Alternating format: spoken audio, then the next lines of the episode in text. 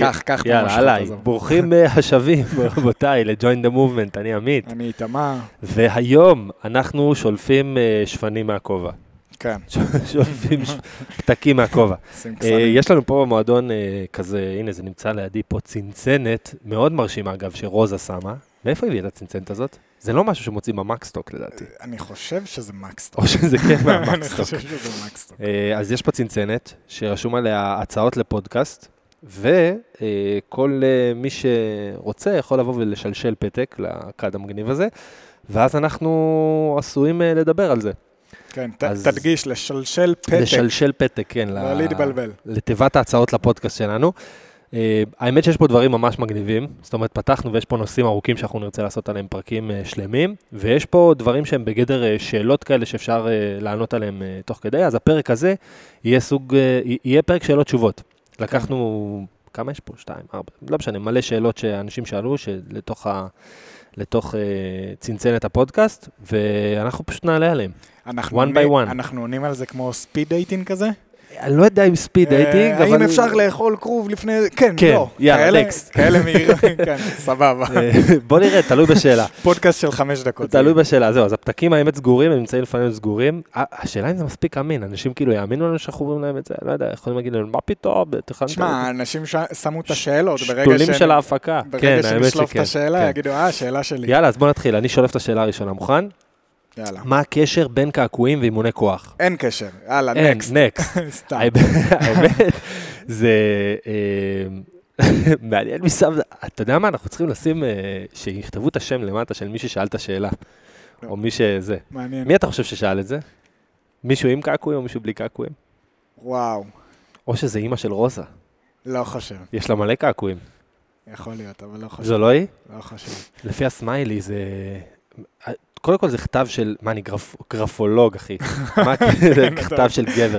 טוב, מה הקשר בין קעקועים לאימוני כוח? אז אני אומר, תכל'ס זו שאלה מגניבה, כי בתכל'ס אין, אין קשר, לא, לא ביולוגי, לא אנטומי, לא מדעי, אה, אבל כן, אם אנחנו מדברים על תרבות של קעקועים ושל, אה, ושל אימונים, של fitness או משהו כזה, אז אנחנו כן יכולים לראות באיזשהו מקום, נגיד, power ליפטרים, שהם הרבה יותר, נגיד, מקועקעים מ- מאצנים למרחקים ארוכים. אתה תסכים איתי?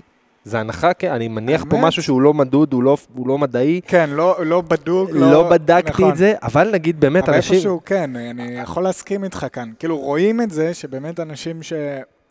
אני איפשהו הלכתי בראש, ואני אומר, אני לא בטוח שיש אנשים, כאילו, שבהכרח יש יותר אנשים עם קעקועים שעושים אימוני כוח, ביחס לאנשים שלא מתאמנים. זאת אומרת, אני יכול לראות המון אנשים עם קעקועים שלא מתאמנים, אבל ברגע שעשית את, ה... את הקשר הזה לבין אימונים אחרים שהם לא אימוני כוח, אז כן, דווקא אני, אני פתאום כן יכול לראות שיש אה, באמת אה, יותר נטייה לאנשים קעקועים שעושים כאילו אני, מדמ- אני מדמיין לעצמי, אתה יודע, אה, power lift, ריצות ו- power lifter כזה, כזה deadlift כבד, squat כזה, כזה, יושב באיזה מרתף כזה עם מוזיקה של מטאל ברקע, כזה, כן. הוא מושך כאילו deadlift מפלצתי מהרצפה. זה בן אדם שיש סבירות יותר גבוהה שתהיה לו קעקועים, מאשר מישהו שעושה עכשיו רץ את, לא יודע מה, מרתון טבריה או ריצות למרחקים ארוכים.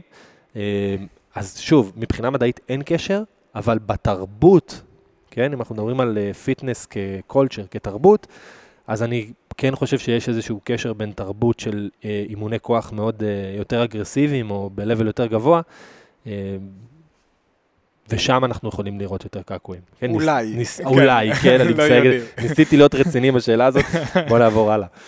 אה, שאלה הבאה, next, מאיזה גיל נכון להתאמן? אז אוקיי, אז קודם כל, אני- יודע איך לפתוח בוא את התשובה. נענה לתשובה. אני יודע איך לפתוח את אוקיי, התשובה. כן. מבחינה חוקית, כן? בוא נדבר מבחינה, מבחינה טכנית וחוקית, אוקיי? חוקית, אני- יש מגבלה עכשיו? אז זהו, אז, פעם היה, אני יודע. אז טכנית תכף נדבר, כי זו שאלה טכנית. אבל כן. בוא נדבר רגע מבחינה חוקית. קודם כל, מבחינה חוקית, במינהל הספורט במדינת ישראל, אני לא יודע איך זה בחו"ל או בעולמות אחרים, לפני משהו כמו הרבה זמן יחסית, אולי עשור, או משהו באזור חיוג הזה, לא לתפוס אותי במילה, שינו את התקנה שבה אה, מותר לילדים, פעם זה היה מגיל 16 יכולת להירשם לגיל, לחדר כושר, או מגיל 14 או מגיל 16, משהו נכון, כזה. זאת אומרת, נכון. לא יכולת להירשם לחדר כושר אם אתה לא בן 14 או 16, משהו כזה. אה, היום מגיל 6. זאת אומרת, מינהל הספורט מאפשר לילדים בגיל 6 להירשם לחדר כושר. עכשיו אתה אומר לעצמך, איזה, איזה ילד בן 6 אתה תשלח אותו עם מנוי ל Holmes Place? את הילד שלי. כן, זהו, אז כן. אז, אז קודם כל, מבחינה חוקית, זה משתנה ממ- ממדינה למדינה. בארץ, מגיל 6, חוקית, אתה יכול כבר להצטרף ולהחזיק מנוי בחדר כושר, גם אם אתה ילד בן 6. זה נשים בצד. טכנית, כן, מאיזה גיל נכון להתחיל להתאמן, אז גם פה אני רוצה ללכת רגע לקיצוניות, לפני שנענה על זה, באמת תגיד לי מה אתה חושב. יש אה, פרופיל אינסטגרם של ילד בשם ארת. אני הראיתי לך אותו, כן, טועה, כן, נקרא. ארת נקודה ג'ים או משהו כזה. זה ילד אה, איראני, שאבא שלו אה, מאמן אותו מגיל, לא יודע מה, מגיל איזה יומיים. כן, מגיל יומיים בערך, לעשות דברים פסיכיים, לא נורמליים. הילד בגיל שמונה חודשים, הסרטונים שלו בגיל שמונה חודשים עושה planche וכל מיני עמידות ידיים ותליות על טבעות ו German hold וכל מיני דברים פסיכיים, ואתה אומר, fuck, כאילו, תראה, ילד בן שמונה, מה, מה הילד בן שמונה חודשים, מה, מה, מה גוף האנטומי של בן אדם בן שמונה חודשים יכול לעשות? אז עכשיו פה השאלה, וזו שאלה מעניינת, כי רשום פה מאיזה גיל נכון להתאמן. אז מה זה נכון? אז זהו. אין, אין בשום מקום, אין נכון או לא נכון. יש מה, מה מתאים ובאיזה שלב, וכל אחד הוא שונה. אה, לגבי האימונים, אני... אה, איך אתה היית מאמן את הילד שלך? מאיזה אז גיל? זהו, מ- מגיל אפס, אוקיי? כי, כי אה, ברגע שאתה שומע אימונים, אז ישר אתה הולך כזה בראש שלך למשקולות. ו- משקולות, לעצור את הגדילה, כן לעצור את ושכיבות הגדילה. צמיחה כן. ודברים כאלה. אבל אימונים זה כל כך הרבה מעבר. אימון יכול להיות מספיק שאתה שם אותו על הרצפה, על הבטן, להתגלגל. ואומר לו להתגלגל. וכל פעם גורם לו להתגלגל מצד לצד עם איזה, לא יודע, מניפולה, עם איזה צעצוע או משהו כזה. ככה או- אנחנו עושים לדור או עכשיו. בדיוק, או מרים אותו, נותן לו לעמוד שנייה על, ה, על הרגליים לגמרי. בעזרת עצמו, ו, ועוזר לו. זה אימון לכל דבר, וזה דברים שיחזקו לו. אבל, אבל אתה יודע מה, אני אקח את השאלה הזאת רגע כדי לא להתחכם יותר מדי, מאיזה גיל נכון להתאמן, אז, אז אני חושב שילדים, גם בני 4-5, אתה שולח אותם לחוג ג'ודו, כן, או לחוג, אה, לא משנה, לחוג קראטה, או לחוג אה, שחייה, או לא... זה אימון. לגמרי. החוגים האלה הם אימון. זאת אומרת, אני פה אני אומר בתור אה, הורה טרי, אני כן אומר להורים, תשלחו את הילדים שלכם בגילאים צעירים, לא משנה אם זה לעשות נינג'ה, לא משנה אם זה לעשות... אה, אה, כל ספורט שהילד מתחבר, כל תנועה היא אימון. לגמרי. אמ, ונכון, שרשום פה מאיזה גיל נכון להתאמן, אז נגיד דברים כמו קראטה או ג'ודו, דברים כאלה נותנים לך המון קואורדינציה וביטחון עצמי ודברים של מסוגלות. זה אימון גם פיזי וגם מנטלי לילד. זאת אומרת, להתחיל the sooner the better. כאילו, זה, נגעת בדיוק בנקודה שרציתי להגיד, כי האימונים בגילאים הנמוכים, נגיד עד, עד אחרי, ה, אחרי שעוברים את הגיל גדילה, אז לא באמת יראו איזה שינוי משמעותי במסת שריר או בכוח. גם, או... אין פה גם מטרה לשלוח את הילד. בשביל דברים פיזיים. אה, בדיוק, כאלו. החוגים והאימון בהתחלה הוא, הוא פשוט סופר חשוב להמשך החיים גם בפן הקוגניטיבי, הקורד... הקורדינטיבי, זאת אומרת, אתה משפר את הקורדינציה, אתה... ואפשר לראות את זה גם קואורדינציה זה רכיב כושר גופני. לגמרי, ואפשר לראות את זה על אנשים שגם באים להתאמן בפעם הראשונה, בן אדם שמגיע בגיל 40, תיקח שני אנשים, שניהם בני 40, מגיעים אחרי עשר שנים שלא התאמנו. הבן אדם שכן התאמן שהיה קטן, הוא יבוא, הנקודת פתיחה שלו תהיה נכון, אתה תראה, הרבה יותר תראה טובה, משהו שם. פי עשר, כאילו. לגמרי. אין מה לעשות, זה, זה קיים, זה, זה איפשהו אה, מוטמע כבר אה, בגוף, וזה סופר חשוב. אה, לגמרי. אז אני משער שהשאלה הזאת הגיעה, שוב, מאחד המתאמנים שלנו, שכנראה יש לו ילדים בבית והוא שוקל מה לעשות, אז, אז לשלוח את הילדים לחוגים, כל דבר שקשור לפעילות גופנית, כמה שיותר מוקדם יותר טוב. כן, יאללה, נקסט. אני יכול לעשות עוד אה, שיעול קטן? תעשה, תעשה, אה, יאללה, שוט, אני שולף. שלוף, מה יש לנו? איך משפרים אירובי אם שונאים אירובי? זו שאלה טובה. איפה סיוון? אנחנו צריכים להביא את כן. סיוון לשאלה הזאת. קודם כל, מעטים האנשים שלא שונאים אירובי, כמו שאמרתי, סיוון כנראה היא מאלה שלא. כן. אה, אבל אה, אני יכול להבין למה אנשים פחות אוהבים אירובי, כי זה איפשהו גם... אה, זה יציאה מאזור הנוחות. אתה מתנשם, אתה לא נעים לך, אתה לא מגיע חמצן לשרירים, לראש, וזו תחושה לא נעימה איפשהו. ויש אנשים שאיפשהו למדו לאהוב ולקבל את התחושה הזאת. אני חושב שהשאלה הזאת באה ממקום, אז איך עושים ריצה אם לא אוהבים ריצה? אתה מסכים איתי? לא, אתה חושב כי- כאילו שזה היה זה, זה? בדיוק מה שבאתי להגיד, כי, כי רוב הפעמים אירובי ישר... אה, אסוציאטיבי לריצה, לא, כן. בדיוק, לוקח אותך לריצה. ויש עוד כל כך הרבה דרכים לשפר אה, אירובי. אירובי זה, זה פשוט עניין של... אה, שמשהו שאתה נושם איתו תוך כדי, זה לא משהו כבד או עצים מאוד, זה פשוט משהו שבעל אופי עם יותר נפח עבודה. גם אז- עושים פה משקולות, קפיצות בדיוק. על ארגז, טרסטרים, הכל יכול להיות אירובי, השאלה בנפח ובעצימות. בדיוק. כאילו, אז אני, אז אני חושב שכדי להתחיל בכלל לשפר את האירובי, אם ריצה קשה או משהו בדופק מאוד גבוה, אז פשוט ללכת בתור התחלה ל, אה, לפן הזה של היותר נפח, יותר חזרות. במקום אה, חמש חזרות של סקווטים, ללכת ל-20 חזרות של סקווטים. דברים כאלה שכן טיפה יאתגרו גם את המערכת האירובית, ולאט לאט לשלב אה, עוד דברים, או אם רוצים להתחיל אה, לנסות לרוץ ולהשתפר בריצה, אז לעשות 100 מטר ריצה, 100 מטר הליכה. אה, דברים בדיוק. כאלה, ולאט לאט אה, אז זהו, אז אני, את זה. אני תוקף אבל- את זה מעוד מקום. אני ממליץ על מבחן הדיבור. זאת אומרת, לעשות פעילות אירובית, שלאורך כל הפעילות, בכל שלב הפעילות, אתה יכול לדבר. בין אם זה- אתה, נגיד אתה שומע מוזיקה, אז נגיד אתה יכול לשיר את המוזיקה. כן, ואז זה שומר אותך בעצם בדופק כזה, שמאפשר לך לשלוט, להיות בשליטה גם על הנשימות שלך וגם על האימון עצמו, ואתה לא, לא תהיה קרוב לקצה, למקום הלא נעים הזה, לחומצות חלב שמצטברות, ואז כואב הצד של המותן כן. כזה, או שאתה לא יכול לדבר, או שאתה מתנשף בכבדות, אתה צריך שנייה לעצור.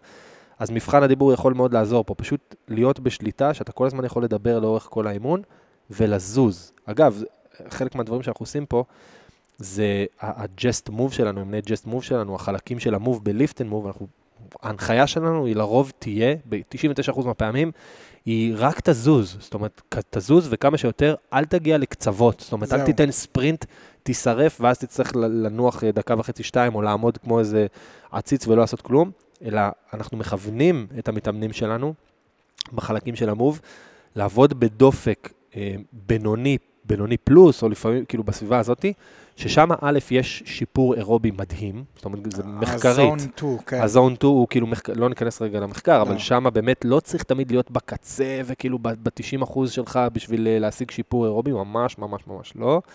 אלא אפשר לעשות את זה גם בדופק ביניים, שהוא יותר נעים לעבוד איתו, יותר נוח, הוא, הוא מאפשר לך להיות בשליטה, לדבר תוך כדי, ושם זה יכול מאוד לעזור, כי יכול להיות שהשאלה הזאת באה ממתאמן שהוא הוא דוחף חזק מדי, נגיד, בהתחלה של האימון, הוא דוחף חזק מדי, מגיע לחומצות חלב מאוד גבוהות או למיצוי מאוד גבוה, ואז הוא צריך לעצור, וכל פעם לעצור הזה באמצע האימון כדי להחזיר את הדופק ואז להמשיך, זה מבאס. זהו. זה- זה אחת ההנחיות במוב שלנו, זה גם... אה, המטרה זה לקחת כמה שפחות מנוחות. אם אתה מוצא את עצמך באמצע, לא יודע, מוב של 40, באמצע, באמצע אתה תופס את הברכיים, נשען קדימה ומתנשב במשך 2-3 דקות, כנראה שאתה עובד בקצב מהיר מדי. המטרה שלי שתעבוד בקצב כזה שתוכל לעבוד... קצב קבוע. כן, כל ה-40 דקות, ואז 40 דקות אתה זז. אמנם אתה לא עכשיו ב...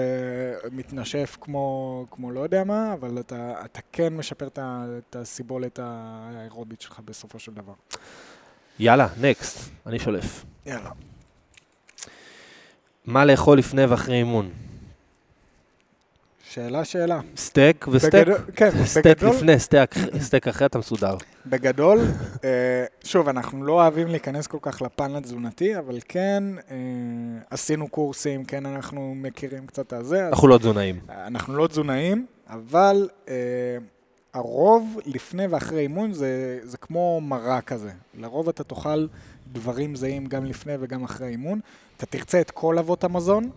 אה, אה, לפני אימון אולי הדגש יהיה יותר על כן פחמימה, משהו שיהיה בו פחמימה. כאילו, פחמימה פשוטה על- אפילו, אם רוצים לרדת לרזולוציות קצת זהו, יותר... אז זה. השאלה כמה זמן לפני האימון, ואז אתה יכול נכון. להגיד, אם אתה קרוב יותר לאימון, נגיד בטווח של השעה, שעה וחצי, אז לקחת פחמימה פשוטה, שאנחנו פרי אומרים... כלשהו. בדיוק, פחמימה פשוטה זה פרי, זה אה, תמר, אה, לא יודע, קוביית שוקולד, זה, זה, זה פחמימה פשוטה.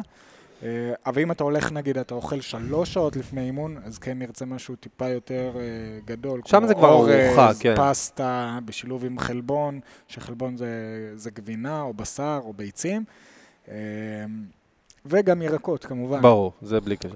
אני אגב הייתי אומר, לפני אימון, זה באמת המטרה היא שכאילו, שתהיה לך אנרגיה באימון. סתם נגיד אם זה בבוקר, באת לאימון בוקר מוקדם, אתה עוד שב עכשיו תאכל ארוחה, נכון?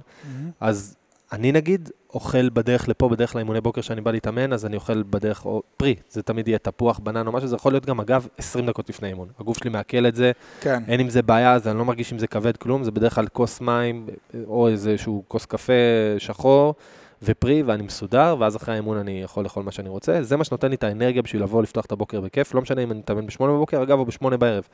זה תמיד יהיה בחצי שעה שלפני האימון, 40 דקות לפני האימון, אני אוכל לזה. זה מה שלי עושה, הגוף שלי מגיב טוב לזה. כן. אה, אבל כן הייתי הולך על, כמו שאתה אומר, פחמימה פשוטה, פרי או משהו, כדי שתהיה לנו אנרגיה באימון, בטח ובטח אם יש לך יום עבודה עמוס בטירוף, ואתה מגיע לפה לאימון של 6 בערב, ולא הספקת לאכול כמו שצריך, תמיד שיהיה לך איזה פרי בשלוף, איזשהו משהו, כן. כדי שלא, שלא תהיה לך תחושת, שהרעב לא יציג לך באמצע האימון, כי זה סתם לא נעים. זה לא נעים. אה, ואחרי האימון, אה, שוב, כל אבות המזון, באופן כללי מאוד להגיד, כן? זה מאוד. דומה, אבל למה אנחנו, קודם כל חלבון זה מה שבונה חלבון זה לנו- כן, הכי חשוב. הוא בונה לנו את השריר אחרי האימון, אז כן לשים דגש על החלבון. ו- והרבה פעמים אנחנו שומעים על אנשים שאומרים, אה, אני רוצה רק אה, לעלות בשריר, אני, לא, צ- אני, לא, אני אקצץ בפחמימה, אני רוצה להתחתב, דברים כאלה, אבל פחמימה זה האנרגיה של הגוף בסוף. אז היא סופר חשובה לפני אימון, כי אם לא יהיה לנו אנרגיה, אנחנו לא, לא נוכל לעבוד בעצימות שאנחנו רוצים באימון, ואז אה, פציעות ואלף ואחת דברים. אה, ולאחרי אימון, אוקיי, למה היא חשובה גם לאחרי אימון? כי היא זו שעוזרת לחלבון גם להגיע לשרירים ו- ולהיכנס כמו שצריך, אה, והיא זו שעוזרת בעצם לשריר להתחזק ביחד עם החלבון, אז אה, הכל חשוב תמיד. פה אני שם כוכבית ואני אומר שוב, אם יש מטרה ספציפית, עלייה במסת שריר, או אה, הורדה באחוזי שומן, שינוי של הרכב הגוף כזה או אחר, אז מה שנתנו פה זה דברים מאוד מאוד כלליים, נכון, כן? אבל נכון, אם יש נכון. מטרה מאוד ספציפית, אז אנחנו, אנחנו כן הכתובת, אבל לא הכתובת, כן? ללכת לתזונאי, להגיד לו בדיוק מה אתם רוצים להשיג, מה האימונים שלכם, אה, וזה יהיה הרבה יותר, אה, הרבה יותר מדויק ונכון לכם. כן. בואו נפתח עוד משהו. יש לנו זמן? יאללה, יש פתח. לנו, כן. פתח. זה האחרון? עוד אחד לא אחרון? יודע, לזרום, תלוי בוא בשאלה. אה, האם זה נכון להתאמן אה, רצוף יום אחרי יום? שוב, מה זה נכון, כן? זה אינדיבידואלי לחלוטין. אם באת ביום ראשון, עשית אימון מאוד מאוד מאוד מאוד עצים. עצים זה עניין, שוב, יחסי, כן? יחסי אליך. אני נגיד ביום שבת, אתה ואני עשינו אימון, אני עד עכשיו מרגיש את הרגליים כאילו בטירוף, כי פשוט עשיתי תרגיל מסוים שלא עשיתי אותו הרבה זמן, בעצימות מאוד גבוהה, ואני עכשיו, אה, תפוסות לי הרגליים, כאילו בקטע, אתמול זה היה לא נעים ממש, היום זה פח, יותר טוב, אבל עכשיו תשאל אותי, אתה יכול להתאמן היום? התשובה היא כן, כאילו אני אינדיבידואלית, כנראה יוכל להתאמן, אני אפילו אוכל לעשות דברים שקשורים לרגליים, כן? זה לא יהיה קטסטרופלי.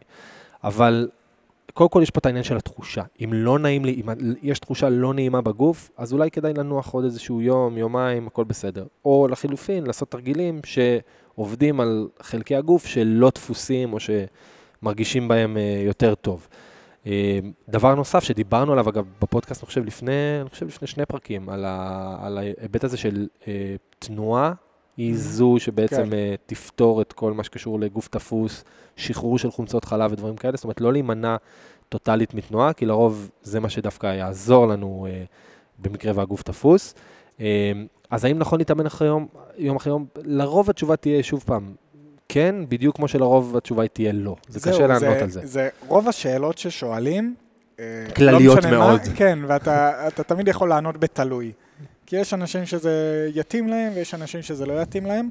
אה, איפה אני רואה שזה לא יתאים, כאילו, אה, ככה חד משמעית, מישהו שלא יתאמן עכשיו תקופה מאוד מאוד ארוכה, חוזר אחרי תקופה ארוכה, אז אני, והוא מגיע לאימון, אני אגיד לו, מחר אתה נח, מחר אל תבוא כן, עוד לפני להתאמן." שהתחיל האימון, אתה אומר לו, היום אתה מתאמן, מחר לא. בדיוק. כבר אני אומר לך. כבר מראש. אוקיי, ככל שה, שהגוף יותר רגיל לאימונים, אז אין שום בעיה לעשות יום אחרי יום, אבל לא הייתי, לא הייתי דוחף את הגבול מהר מדי. זאת אומרת, אז הייתי עושה יומיים כן, יום לא, או יומיים כן, יומיים לא, ואז יומיים כן, יום לא, דברים כאלה, קצת לשחק עם זה.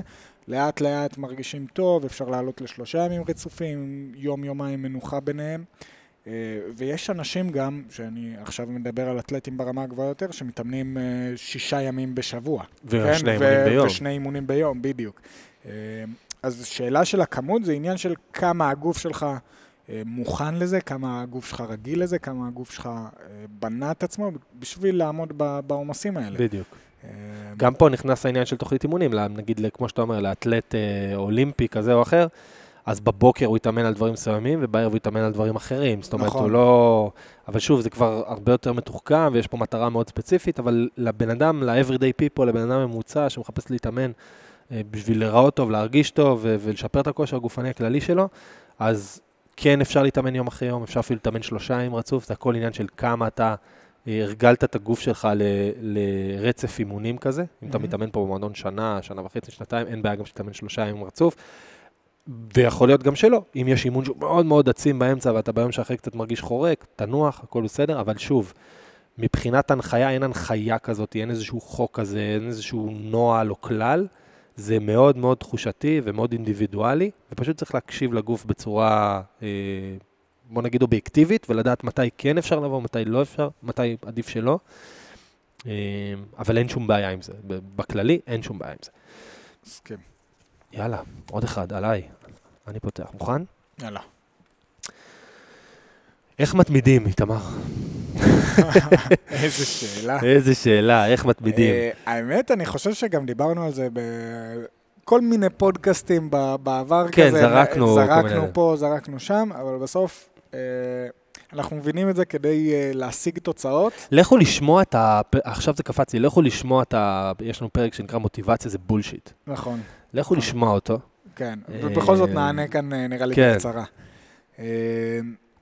אז קודם כל, כדי להשיג תוצאות, אתה חייב התמדה, נכון? אם אתה לא מתמיד במה שאתה עושה, אתה לא תראה תוצאות. בוא נחליף את המילה התמדה ב- ברצף, כאילו, בתרגול, כאילו פרקטיס, פרקטיס, כאילו, התמדה זה מילה קצת שמפחידה אנשים. אז אני אמרתי התמדה כי זה היה גם כן, בגוף השאלה. נכון, אבל אני מחליף את המילה התמדה בפשוט אה, רצף. אה, אה, אי אפשר להשיג תוצאות בלי לעשות רצף של משהו אגב, מסוים. התמדה זה יכול להיות גם פעם בשבוע. כן, זה לא חייב להיות... פעם בשבוע למשך שנה זה רצף. לגמרי, ניתן לך 50 לגמרי. 52 אימונים. לגמרי. אמ, אז כן, זה, זה משהו שהכרחי כדי לייצר איזה תוצאות. עכשיו, איך מתמידים? איך גורמים לרצף הזה לקרות? אה, זה כבר תלוי באלף ואחת דברים, אבל בגדול, האם אתה נהנה ממה שאתה עושה?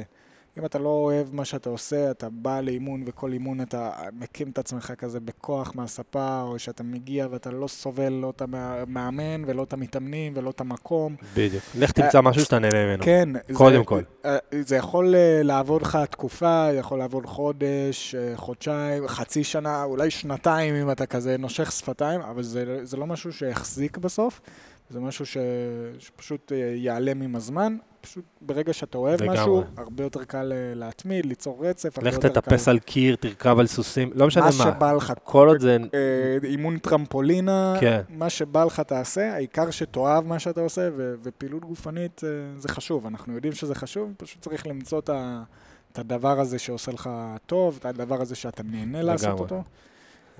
אה, הנאה זה הדבר הראשון, דבר שני זה ניצחונות קטנים, זאת אומרת דברים ש... אבל זה כבר תוצר של, של כן תוצר של התמדה מסוימת, זאת אומרת אם אתה תתחיל להתאמן, וכן, אתה יודע מה, גם אם בהתחלה לא, לא אהבת את זה בטירוף, אבל אתה מבין את החשיבות של הפעילות הגופנית ואתה חייב לעשות את זה כי יש לך, לא יודע מחלות רקע, או שאתה פשוט חייב לעשות את זה בשביל האורח חיים שלך, אז אחרי שלושה, ארבעה, חמישה, שישה אימונים, חודש, חודשיים, הכל תלוי, כן?